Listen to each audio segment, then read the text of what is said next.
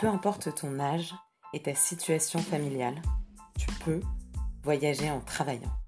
Et je vais te le prouver. Je m'appelle Isor, je suis coach pour indépendants et je pars à la rencontre de femmes et d'hommes qui ont les pieds sur terre, mais qui ont eu l'audace d'une vie de liberté.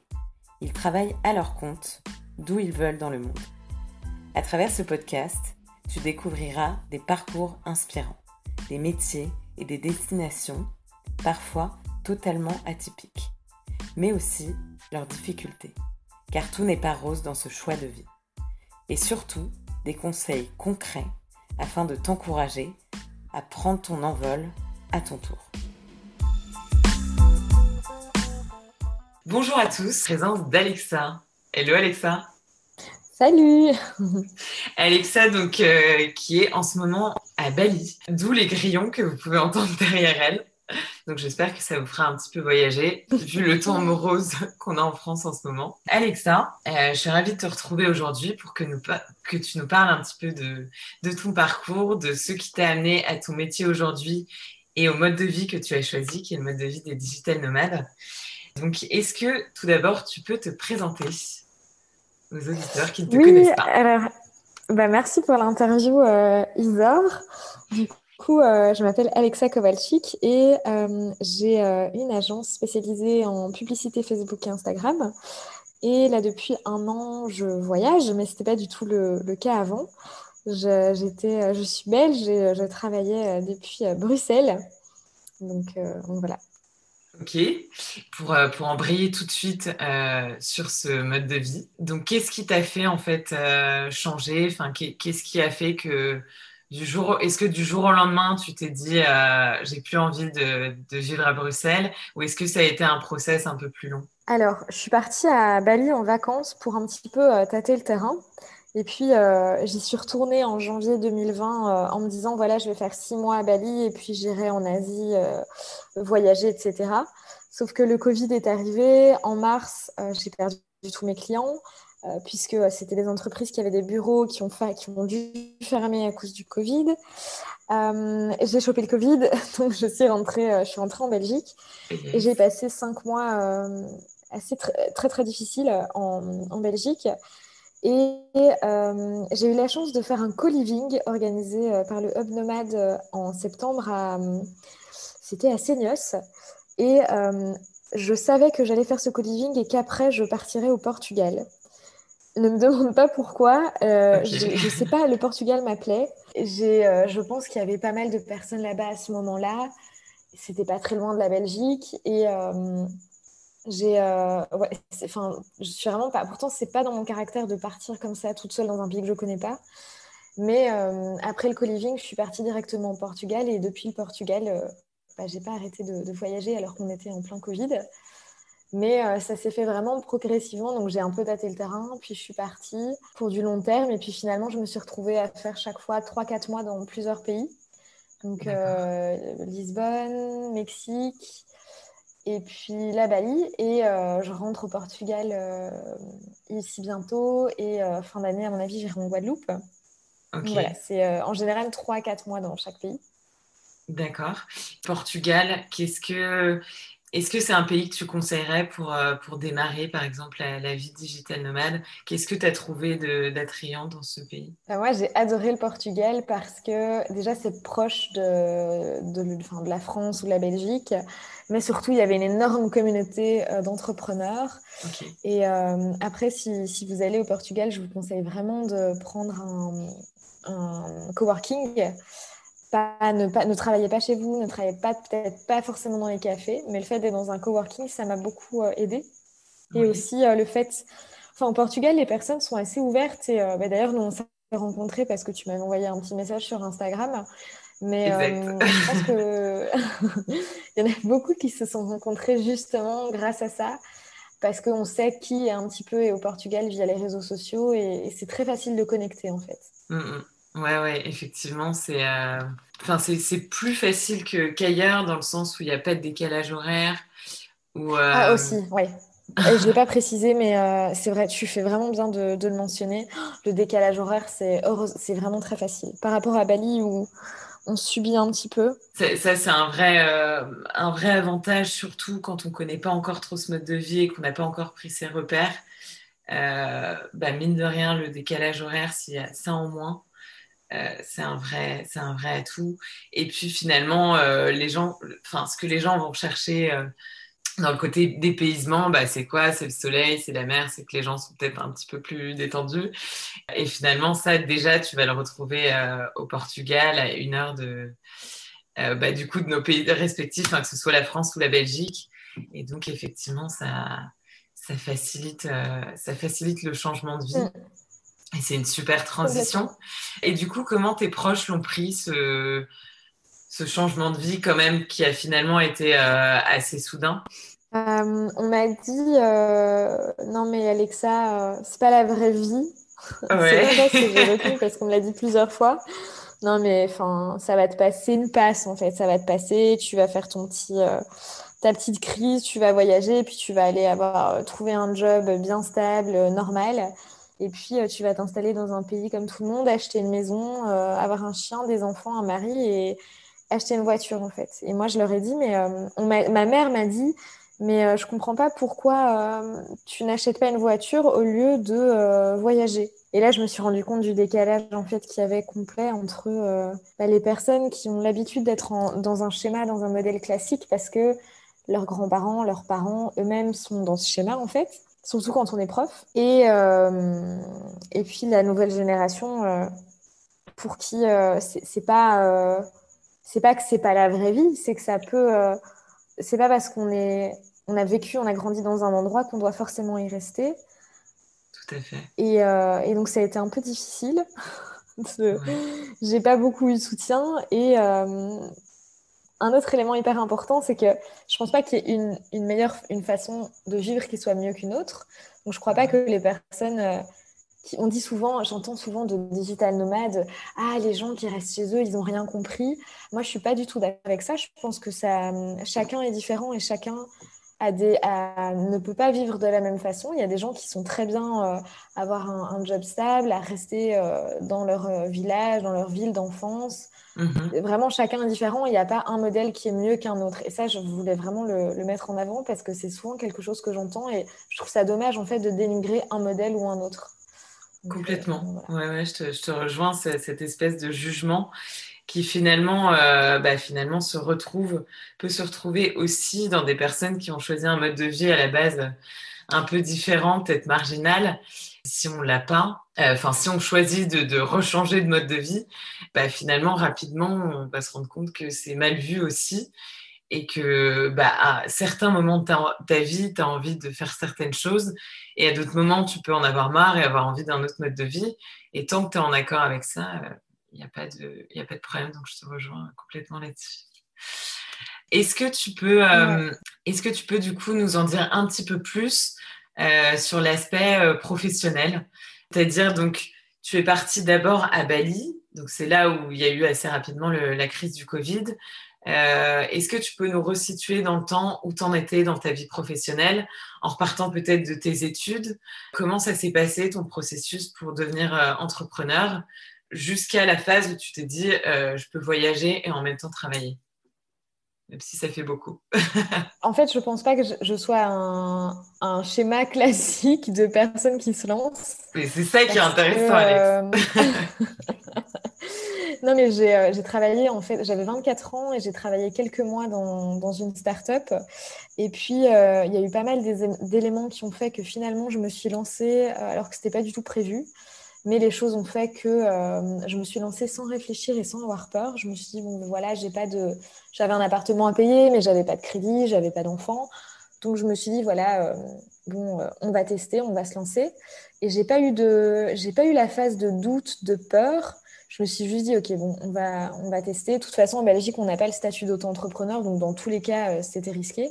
Mhm. Et euh, j'avais des j'ai commencé par avoir des clients directement en publiant du contenu sur LinkedIn.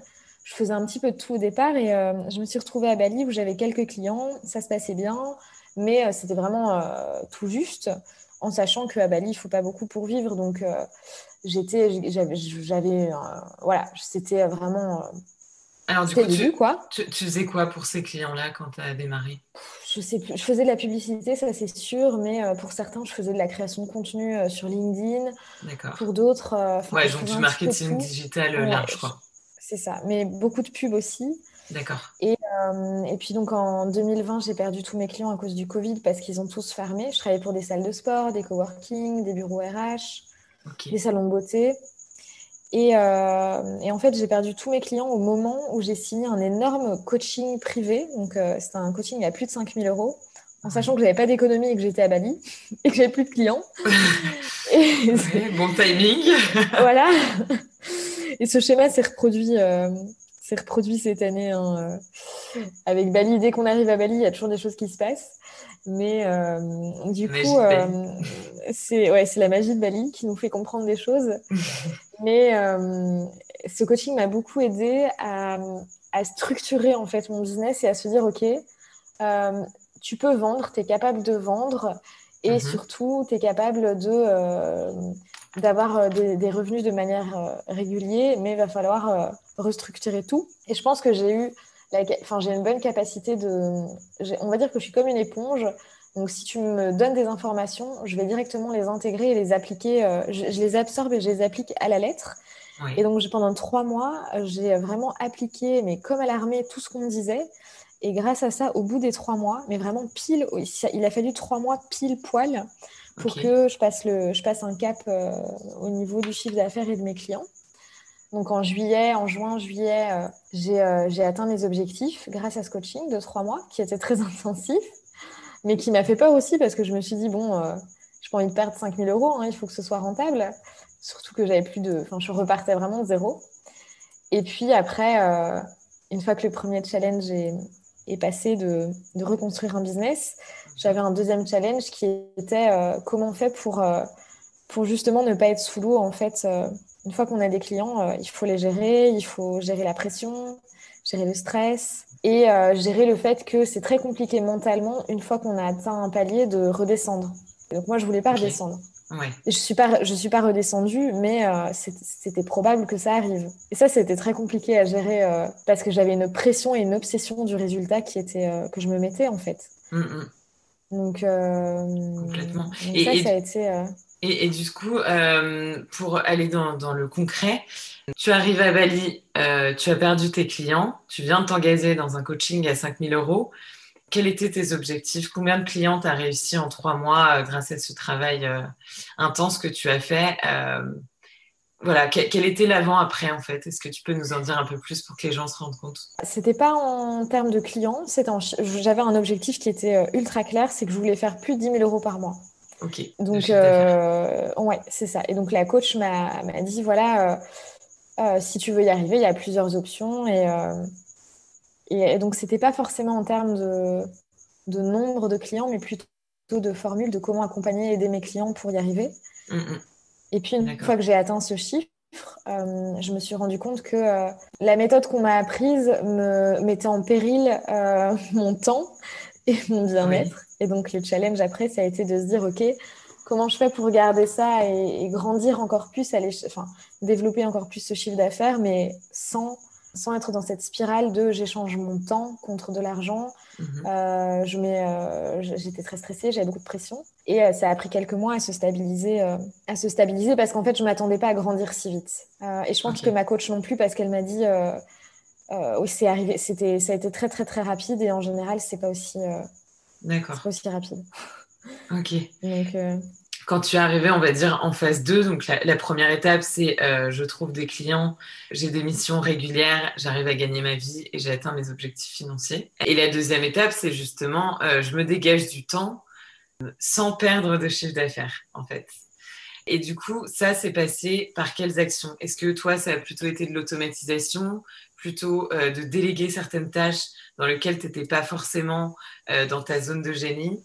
Est-ce que tu peux nous en dire un peu plus sur ton process? Alors, déléguer, c'est vraiment venu bien après. La première phase, ça a été de me dire, la... parce que je faisais l'accompagnement, euh, j'avais mon agence, mais je faisais de l'accompagnement privé. Et euh, j'ai ma formation privée, je me suis rendu compte que je racontais la même chose à tout le monde, tout le temps. Donc, j'ai créé, ma... j'ai créé une formation en ligne et je faisais de l'accompagnement hybride. Donc j'avais le tronc commun de la formation donc, qui s'adressait aux, boutiques en ligne. Mhm. Aujourd'hui, euh, j'ai une formation qui s'adresse aussi aux freelance qui veulent faire la même chose que moi en fait. Mais à ce moment-là, c'était vraiment très axé e-commerce. Donc j'avais ce, tronc commun de formation et j'avais une partie accompagnement euh, coaching privé. Et puis j'en suis arrivée à un stade où j'ai arrêté le coaching privé et j'ai transformé ça. Il y avait toujours de l'accompagnement privé mais sous une autre forme. Donc j'ai digitalisé ma formation. Euh, et donc ça, ça m'a déjà aidé à, à gagner du temps parce qu'au Portugal, je passais ma vie au téléphone. Et je travaillais vraiment beaucoup. Et ensuite, à partir de janvier, non, avant ça, à partir de novembre, j'ai commencé à, j'ai trouvé quelqu'un pour, euh, pour m'aider euh, avec l'agence. Là maintenant, on est il y a trois personnes qui travaillent avec moi, donc on est quatre, quatre sur l'agence. Pour la formation, on est trois. Donc euh, j'ai vraiment engagé, mais petit à petit en freelance, donc pas des salariés. Mais si je dois dire par étape, étape numéro une, euh, transformer mes offres pour qu'elles soient pérennes et qu'elles ne me prennent pas trop de temps. Étape numéro 2, déléguer. Et étape numéro 3, vraiment automatiser. Mais ça, c'est venu à la fin, où euh, j'ai automatisé pas mal de choses. J'ai mis en place des process, des onboarding, des tableaux euh, Airtable connectés, automatisés. Enfin, Ça, c'est vraiment la dernière étape. Quand, en fait, il faut... Enfin, c'est à force de répéter les choses qu'on peut processiser et maintenant, euh, quand quelqu'un rentre, par exemple, si, imaginons, je vais donner un exemple très concret. Euh, j'ai quelqu'un qui, ma commerciale, si jamais elle me lâche demain, mhm. si je, si j'engage une nouvelle commerciale ou si j'engage une nouvelle, une nouvelle freelance pour euh, m'aider à gérer les campagnes, j'ai tout est tellement processisé que je vais lui donner en fait un petit pack de bienvenue. Et dans ce pack de bienvenue, je ne devrais pas passer trois jours à lui expliquer comment ça fonctionne. Tout est bien expliqué avec des vidéos, des étapes, des process, des tableaux, enfin tout est hyper clair. Et c'est quelque chose qu'on me dit très souvent. Euh, chaque, personne qui rentre me dit Ah ouais, je m'attendais pas à ce que ce soit aussi bien organisé en interne. Mais parce que justement, euh, c'est. Mais ça s'est fait, fait vraiment en un an. c'est important de le dire aussi, ça s'est pas fait en trois mois. Euh. Là, je pense que tout est automatisé depuis avril. Donc de juillet à avril, il a fallu quand même du mm-hmm. temps. Ouais, ouais par, étapes et c'est normal d'évoluer. De, euh, et, déjà, comme tu, tu l'as très justement souligné, euh, bah, ton ascension a été, euh, assez fulgurante et notamment pour te connaître personnellement, Alexa est une personne qui, quand elle découvre des nouvelles choses, des, des nouveaux process, des nouvelles façons de faire, contrairement à beaucoup de personnes qui vont être dans l'hésitation, elle va droit au but et euh, elle est dans l'action tout de suite. Et en fait, ça, c'est quelque chose qu'on voit beaucoup sur les réseaux sociaux, soyez dans l'action et pas que dans la réflexion qu'on nous rabâche, etc. Et euh, que les gens finalement appliquent pas forcément. Mais euh, tu es la preuve vivante que, c'est effectivement le cas et que du coup, tu gagnes énormément de temps parce que dès que tu as l'information, tu vas tout de suite tester sans te poser de questions. Euh, et, ça, en fait, c'est une qualité euh, qui est assez rare et c'est très dommage parce que ça paye vraiment. Voilà. Donc, euh, bah, c'est gentil, c'est gentil pour le compliment, mais c'est vrai que hum, en tant que freelance, j'entends souvent, euh, j'ai eu cette discussion avec une freelance qui est ici euh, à Bali, qui me dit Ah, moi j'ai envie de faire une formation de yoga, mais euh, tant qu'elle n'est pas parfaite, je ne veux pas la lancer. Ou une autre copine qui est photographe, qui veut faire des presets, qui veut vendre des presets, qui me dit Tant que c'est pas millimétré, cadré, je ne veux pas le mettre en ligne. Alors que finalement, enfin moi quand je lance des choses, c'est la, la version 1 et je vais l'améliorer chaque fois en cours de route. Et c'est pas grave en fait. Mais euh, le truc, c'est que je vais, prendre un autre exemple, mais si vous voulez lancer une formation en ligne, n'attendez pas de l'avoir faite. Faites des préventes, pré, enfin prévendez-la, validez, euh, faites des coachings par exemple privés avant de la lancer. Mais il faut valider le concept avant de lancer quelque chose. Mais si on attend en fait de mettre dans les moindres détails une offre ou un produit digital ou peu importe, euh, bah, du coup, si on lance, ou même quelqu'un qui vend des produits en ligne, un e-commerce, qui passent six mois à faire une jolie boutique, à avoir des jolis produits, mais s'ils n'ont pas testé pour avoir des avis clients ou voir si le projet est viable, euh, une fois qu'on va lancer, on va se dire ah bah mince, en fait, il n'y a pas de. Enfin, on s'est trompé quelque part, bah, c'est trop tard, en fait, tu as perdu six mois de, six mois de l'année. Ouais, ouais, Donc, euh, Exactement. Ouais, tu as, beaucoup perdu son temps. Faut y aller, quoi. génial que tu parles de ça parce que justement, c'était ma prochaine question.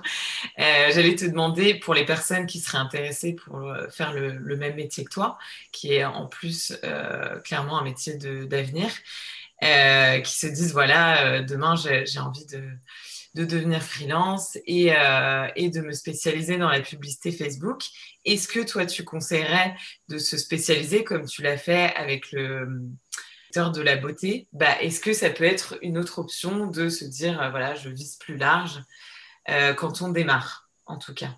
Moi, ça m'a aidé de me spécialiser, mais après, il y a tellement de métiers. Euh, là, j'ai pu accompagner des freelances dans des métiers tellement différents. Une conseillère en image, par exemple, des coachs business, des coachs bien-être, des coachs holistiques, des personnes qui proposent des programmes, par exemple, pour éviter euh, enfin pour tout ce qui est problème d'alimentation, etc., des profs de yoga, des... enfin, c'est tellement varié en fait qu'on peut, euh, peu importe le métier qu'on fait, euh, si on est freelance et qu'on vend soit des services, soit des formations, on peut, mhm. on peut vendre en ligne et on ne doit pas forcément se nicher, mais il faut qu'on ait une offre signature et qui soit différenciante. Des, profs de, des, profs de yoga où il y en a beaucoup, mais qu'est-ce qui mhm. fait que toi, tu as quelque chose en plus que les autres? Qu'est-ce qui fait que la cliente, elle va sentir que, bah, que ce que tu dis, ce que tu racontes, ça résonne chez elle. Euh, toi, ce que tu lui racontes plutôt que quelqu'un d'autre? Ça, c'est des choses, en fait, c'est simplement du marketing. Mais il faut savoir bien le mettre en avant, en fait, bien le mettre en valeur. Et souvent, c'est quelque chose qui est très difficile. Euh, il y a beaucoup de personnes qui euh, aident les entrepreneurs à communiquer sur les réseaux sociaux. par exemple, bah, tiens, comment tu peux utiliser Instagram pour trouver des clients? Mhm. Et je pense qu'il y a de la place pour tout le monde. La seule chose qui va faire que vous allez être, qu'on va vous choisir plutôt qu'un autre, c'est que vous allez avoir une communication qui résonne vraiment avec votre client idéal. Mais souvent, euh, les freelances, en fait, sont, sont tellement éparpillés que du coup, bah, on ne sait pas euh, bah, pourquoi, je, pourquoi je te choisirais en fait plutôt qu'un autre. Parce que la personne, elle ne comprend pas la valeur. Elle ne comprend pas la valeur de la personne. Mais c'est juste une question d'emballage. ouais, de perception. voilà.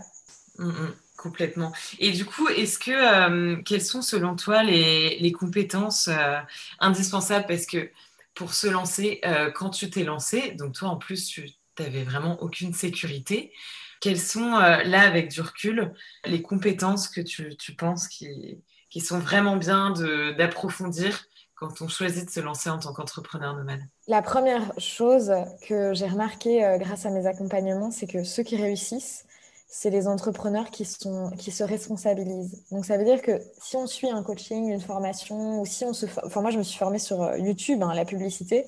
Enfin, donc, il n'y a, pas de... a pas vraiment de... Des tutos Voilà.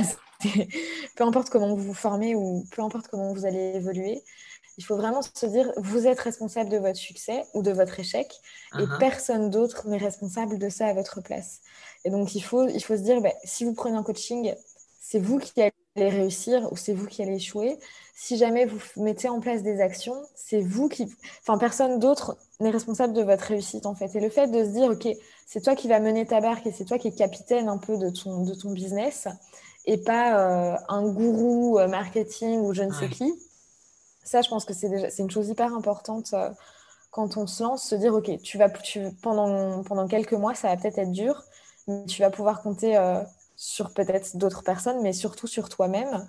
Et donc vraiment se faire confiance et se dire, euh, bon ben voilà, euh, enfin quand faut y aller, faut y aller et, euh, et surtout se donner à fond. C'est pas si c'est un side project, si votre but c'est de voyager et pas d'avoir un business, bah, peut-être que être entrepreneur, c'est peut-être pas ce qu'il vous faut parce qu'être entrepreneur, il y a quand même certains risques. et, la première année, quand on est auto-entrepreneur, on paye. Enfin, je pense qu'en France, il y a beaucoup d'avantages. Mais au bout de la deuxième, la troisième année, on commence à, payer plus d'impôts. Et donc, si vous lancez en tant qu'entrepreneur, c'est pour les bonnes raisons. C'est pas pour vous dire, euh, j'entends souvent, moi, je vais être entrepreneur parce que euh, je veux être libre, je veux euh, être en vacances la moitié de l'année, voyager, pas travailler beaucoup. Malheureusement, ça sur Instagram, ça fonctionne, mais dans la vraie vie, c'est pas comme ça que ça se passe en fait.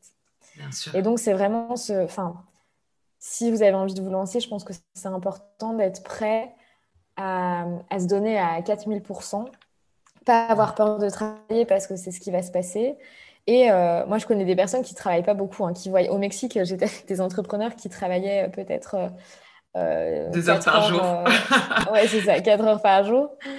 Mais euh, ces personnes-là, euh, avant de pouvoir y arriver, elles ont quand même, euh, ça a demandé du temps et, de l'investissement avant. Donc, faites-le pour les bonnes raisons. Donc, deuxième, enfin, premier conseil, se responsabiliser par rapport à sa réussite.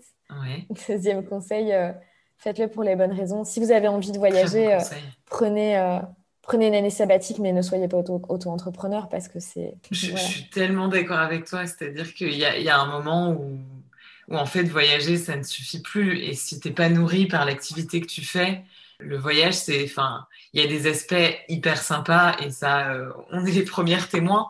Mais euh, mais au bout d'un moment il y a aussi euh, des aspects négatifs qui vont entrer en jeu. Et c'est vrai que si c'est la seule motivation bah, clairement ça va pas suffire sur le long terme et en plus voilà enfin le le, le, gros de alors ça, ça va embrayer sur ma prochaine question mais le gros de notre emploi du temps finalement. Euh, c'est pas la partie euh, je découvre un pays, c'est la partie je travaille, j'aime ce que je fais. Et, euh, et quand je suis en week-end, euh, bah là effectivement, j'ai pas le j'ai pas le même quotidien que quand je suis en Belgique ou en France. Du coup, justement, est-ce que tu peux nous parler un petit peu plus de comment tu as fait pour, pour t'organiser euh, pour organiser justement cette vie de, voyage et d'entrepreneur que tu as depuis un an euh, Quelles ont été tes plus grandes difficultés? Et voilà, comment tu gères ton équilibre euh, vie pro, vie perso? Alors c'est une question super difficile parce que pendant très longtemps je ne l'ai pas du tout géré cet équilibre pour être honnête. Mais, à Lisbonne, je travaillais, j'étais dans un coworking et euh, je, tous les matins, je marchais 30 minutes pour aller euh, travailler, enfin travailler, pour aller au coworking. Et ça, c'était important, euh, le fait de marcher. Ça me faisait vraiment beaucoup de bien. Par mhm. contre, j'avais des grosses journées, mais en même temps, encore une fois, je vous disais, pour si vous voulez construire un business qui soit, qui soit bien rentable et, et confortable, il n'y a pas trop de secrets.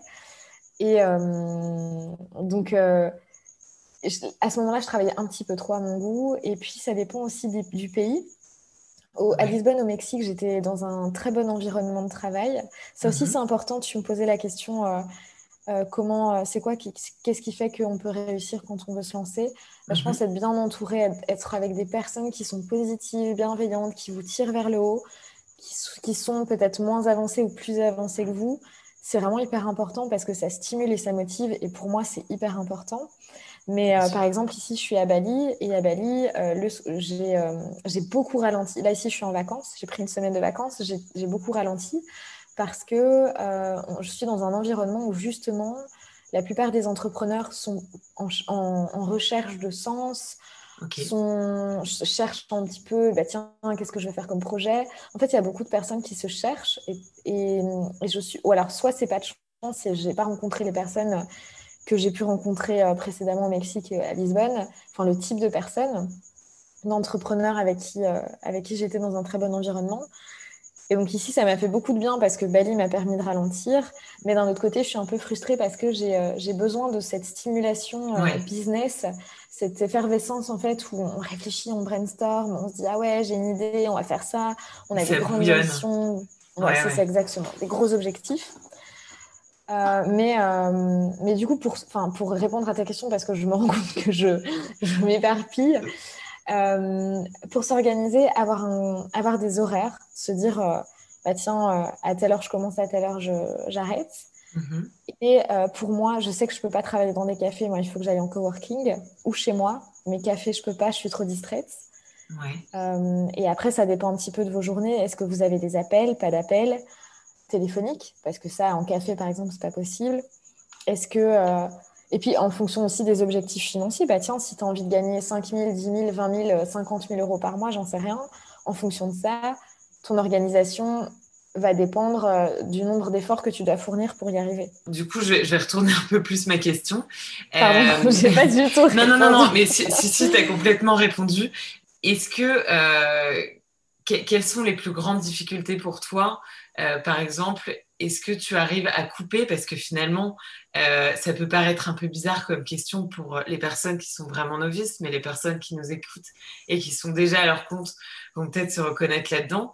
Euh, la difficulté de couper. Est-ce que tu vois le, fait de là d'être à Bali dans un environnement où les gens sont un petit peu plus euh, un petit peu plus à la cool parce que euh, ils vont pas forcément rechercher les mêmes choses, ils vont pas être au même stade que peut-être les personnes avec qui tu étais au Mexique. Est-ce que c'est pas une phase où, où toi justement euh, tu avais besoin de ça et, euh, et ça t'a un petit peu forcé à couper?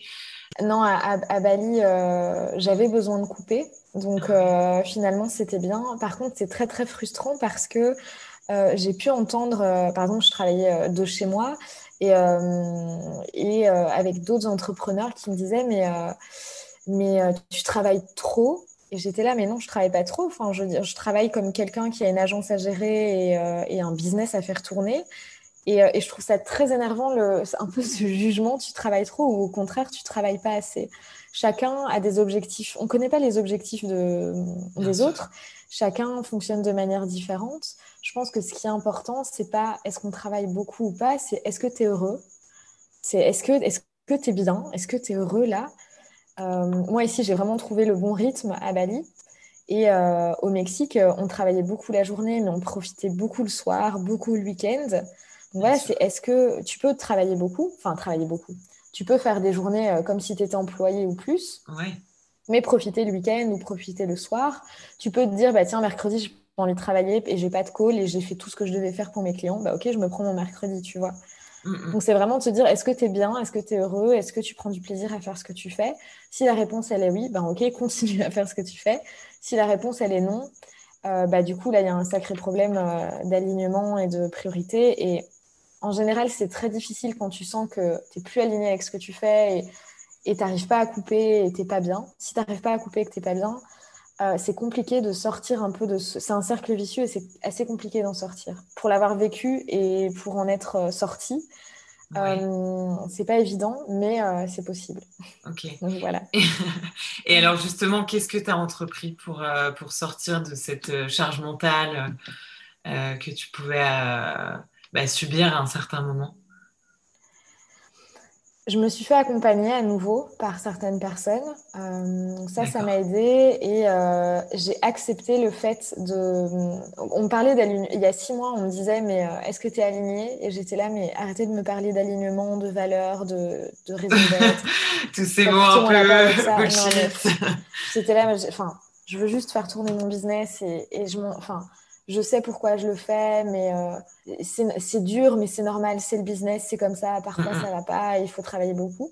Et puis je suis arrivée à un point où je me suis dit, j'étais prête à entendre euh, les, euh, les questionnements d'alignement et de bien-être. Et je me suis dit, ok, en fait, comment on peut... Parce qu'en fait, c'est difficile quand on est dans la spirale du j'ai beaucoup de clients, je dois beaucoup travailler et j'arrive pas à couper. C'est très difficile d'en sortir. Et euh, il faut, euh, je pense que parfois la, vie nous force à, en sortir, soit parce qu'on fait un burn-out, soit parce que euh, on a des j'ai eu énormément de problèmes techniques, donc pas du tout liés à mes clients ou à moi, mais vraiment des problèmes techniques. Et je me suis dit là, c'est un signe, c'est un signal pour me dire ok, il y a quelque chose qu'il faut changer. Et j'étais prête à entendre ce qu'il fallait changer. Et du coup, j'ai j'ai pris beaucoup de risques pour changer les choses. Je ne vais pas rentrer dans les détails parce que sinon ce podcast va durer 5 heures. mais euh, mais les décisions que j'avais peur de prendre, je les ai prises justement pour m'octroyer euh, plus de temps, plus de bien-être, moins de stress. Et ça fait peur, mais c'est la seule.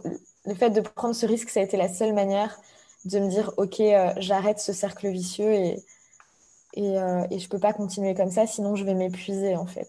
Ouais, c'est ça. Et puis ton, ton, corps te rappelle à l'ordre aussi parfois.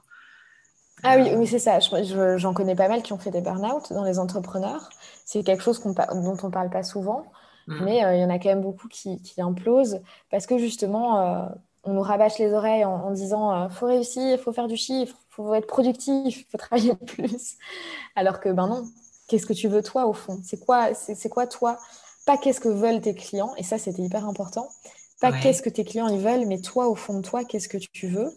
Et si c'est pas aligné avec ce que veulent tes clients, il y a un truc à changer. Mm. Euh, parce qu'il faut. Euh, moi, je me disais, euh, ah, mes clients, ils veulent ça, du coup, il faut que je fasse ça, il faut que je fasse ça. Et en fait, bah non. Toujours plus. Il faut, il faut rien du tout. Il faut rien du tout. Il faut juste que que tout soit, que tout le monde soit, que mes clients soient bien, que moi je sois bien, et, et tout le monde sera, sera pour un mieux en fait. Ouais, ouais. Euh, c'est marrant que, que tu, tu, parles de ce il faut parce que c'est vraiment une tendance, euh, une tendance profonde de, de, tu vois, un peu de l'autodiscipline où, finalement on, on, se met tout seul à des obligations, mais en fait qu'on se met tout seul justement. Et comme tu le disais très justement, l'important finalement c'est de trouver ton, ta vie idéale et d'essayer de faire abstraction de euh, un peu de, toute la, mouvance qu'il y a autour euh, et la pression des autres. Enfin, t'en as beaucoup parlé en fait. Euh, je sais pas si t'en as rendu compte au fil du podcast, peu de, du fait que voilà, il y, a beaucoup de gens qui, qui parlent beaucoup et euh, qui vont donner beaucoup leur avis sur bah, sur ce que tu fais par exemple, mais t'es pas la seule. Enfin, et dans le dans le monde entrepreneurial, c'est un peu un petit monde. Finalement, voilà, on, on, fait ça pour la liberté, mais on perd aussi de sa liberté euh, par cette pression que les autres nous mettent. Euh, comment toi, ouais. tu, tu, réussis à te mettre euh, des œillères? Parce que j'ai l'impression qu'il y a eu un peu un switch où, où tu as réussi à, à, basculer et à te mettre des œillères et à, à faire abstraction justement de tout ce bruit. Est-ce que, je sais pas, est-ce que tu aurais des conseils à donner à ce niveau-là? Bah, en fait, j'essaie de me dire que quand quelqu'un porte un jugement ou euh, une critique sur euh, la manière dont tu travailles, alors ouais. moi, c'était pas du tout sur. Euh, je sais que beaucoup se comparent au niveau des offres, au niveau des, de la manière de communiquer, etc. Moi, pas du tout. Sur Instagram, je regarde pas du tout ce que. même du... Ouais, c'est ça, même du chiffre d'affaires. Alors moi, sur Instagram, je m'en fous complètement. La seule chose qui avait de l'impact sur moi, c'était la manière de travailler. Donc le nombre d'heures, okay. euh, le nombre d'actions, la productivité, etc. Et maintenant, on m'a encore dit, euh, encore dit ce matin, euh, Alexa, tu travailles beaucoup. Et, et je, l'ai un peu mal pris. Et puis je me suis dit, en fait, la personne qui te dit je travaille beaucoup, ça lui appartient. C'est son avis, c'est son jugement. Et en général, on projette sur les autres des choses qui ne vont pas chez nous ou pour Exactement. lesquelles on a envie, on a peut-être peut-être que la personne, elle se dit ah j'aimerais bien travailler aussi plus, mais j'ai pas la motivation, j'ai pas l'envie, j'en sais rien, enfin ce qui peut se passer dans sa tête. Mais vraiment, ça lui appartient en fait. Et si moi je si, si moi je suis bien mm -hmm. et que je suis ok avec ça, c'est ouais. ok. Par contre, oui, en effet, si euh, si la personne elle me dit ah tu travailles trop et que moi je me dis punaise ouais c'est vrai je travaille trop, j'en peux plus, là clairement il y a un problème, mais mais si moi je suis bien, en tout cas à Bali, je suis vraiment très très bien avec le rythme que j'ai. Et quand on me dit euh, ah ouais tu travailles beaucoup, bah, je réponds euh, simplement euh, bah, j'ai un business à faire tourner les gars. Enfin, vous êtes gentils, mais chacun travaille comme il veut. Moi je vous dis pas vous travaillez pas assez ou vous travaillez mal. Non, chacun ça vous appartient, c'est votre avis. Mais on peut pas empêcher quelqu'un de donner un jugement ou une critique, c'est impossible. Et, et, je crois que quand les personnes justement donnent leur avis là-dessus, c'est pas forcément méchant ou négatif, mais vraiment juste c'est leur vérité à eux en fait. Mmh, mmh. Complètement. Et c'est tout. Juste se dire ça. Ok, ça leur appartient.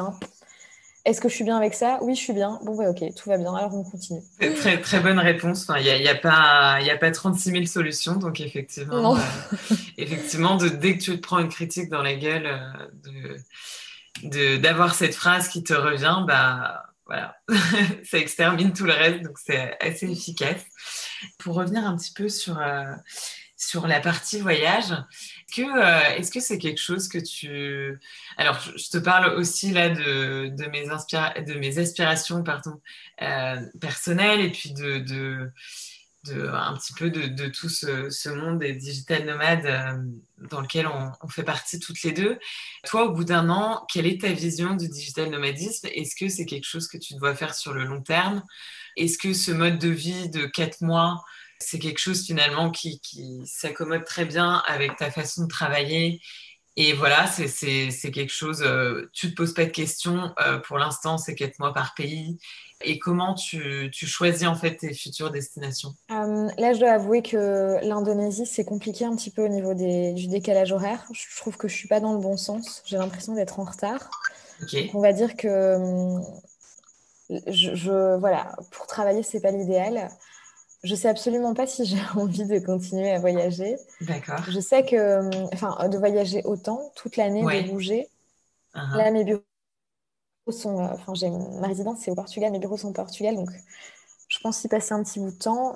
J'aime beaucoup voyager, mais je pense que j'aimerais beaucoup me prendre euh, un mois ou deux mois off et prendre un, Bon, je dis prendre un sac à dos, mais j'aime quand même mon petit confort. Mais on va dire façon de parler, prendre mon sac à dos et, et aller voyager en Asie en travaillant beaucoup moins, en ayant toute mon équipe, enfin pouvoir me reposer sur mon équipe du coup, pour vraiment voyager, découvrir, voir d'autres d'autres choses.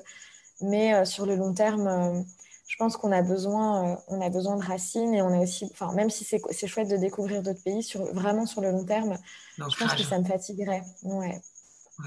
Mais faire, euh, là ici, c'est en tout cas le rythme 3-4 mois par pays, c'est bien. Mais euh, c'est vrai que l'Indonésie, en termes de décalage horaire, c'est assez, c'est un peu compliqué, quoi. Pour moi, en tout cas. Je sais pas pour les autres, mais en France, vous avez 6 heures de moins. Et donc, moi, j'ai toujours l'impression de, quand je vais dormir, que euh, je suis en retard en fait quand je me lève. Ah oui, ouais, ouais, ouais. Donc c'est pas forcément, euh, c'est pas forcément le meilleur rythme mm. pour toi, quoi. Et ma petite question de clôture que je pose à, tout, à tous mes, mes interviewés. Alors, ça peut être sur le plan euh, professionnel, bien évidemment, mais aussi perso, vu qu'on englobe un peu tout dans ce, dans ce podcast, sur la, la vie digitale nomade aussi. Où est-ce que tu te vois dans 10 ans? Dans 10 ans, je me vois au soleil avec une maison, avec euh, deux enfants, un mari très charmant. Et euh, non, mais euh, je, dis ça en rigolant, mais c'est, il y a une part de vérité, mais vraiment le soleil, c'est indispensable, indispensable pour moi. Mm-hmm. Et, et je, je, suis certaine d'habiter au soleil et d'avoir, de ne plus voyager. Ça, j'en suis, j'en suis vraiment convaincue. Mais je ne reviendrai pas en Belgique et d'avoir un, business avec une équipe qui tourne et qui soit stable et, et qui me permette d'avoir euh, du temps pour euh, faire euh, ce que j'ai envie de faire. Ok. Bon, bah super, super clôture. Merci beaucoup en tout cas, Alexa, pour d'avoir partagé ton expérience avec nous. Et puis, et puis où est-ce qu'on peut te retrouver si les auditeurs ont des questions ou envie d'échanger avec toi? Alors sur Instagram, j'aime bien, j'aime bien discuter euh, en message privé, donc n'hésitez pas si vous avez des questions. Euh, je te laisse, je te laisserai mettre peut-être mon Instagram. Bien sûr. Pas hyper, je euh, mettrai tous tes réseaux. oui. Et sur YouTube aussi. ok, Instagram et YouTube, ça marche. Bah, je mettrai alors ces deux réseaux. Merci Alex et puis très bonne nuit du coup parce que parce que chez toi on est déjà la nuit. À, très bientôt. Merci beaucoup. À bientôt. J'espère que cet épisode t'a plu. N'hésite pas à me laisser 5 étoiles, ça me ferait trop plaisir. Je te dis à bientôt pour un nouvel épisode. En attendant, retrouve-moi sur Instagram, The Nomad Freelancer, pour toujours plus de conseils pratiques et d'inspiration sur la vie de freelance digital nomade. Hasta luego.